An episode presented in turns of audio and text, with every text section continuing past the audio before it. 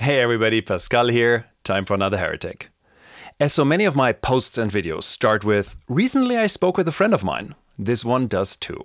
The other day, a friend reached out and asked for some career advice. He recently moved on from his old job and is currently in the exciting yet dreaded phase of figuring it out.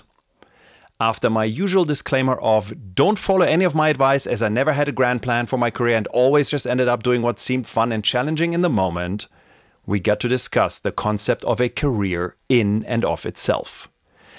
Which reminded me of a comment from Steve Jobs. He said, Don't be a career. The enemy of most dreams and intuitions, and one of the most dangerous and stifling concepts ever invented by humans, is the career.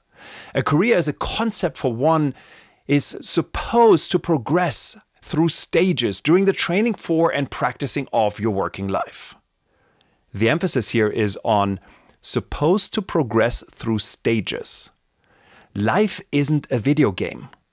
Despite some people vehemently believing we do live in one, where you move from level to level, fight the boss at the end of each one, and then face the ultimate test when you meet the final boss. Some crafty moves, impeccable timing, and a lot of game controller button smashing later, and you're done. The princess is free. That is not what life is about, and it surely is not how life works.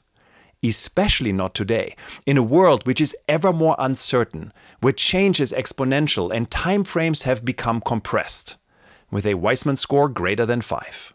So, the best I can tell, and that's me, and I'm not a career counselor, the best thing you can do is to lean into the future and enjoy the ride.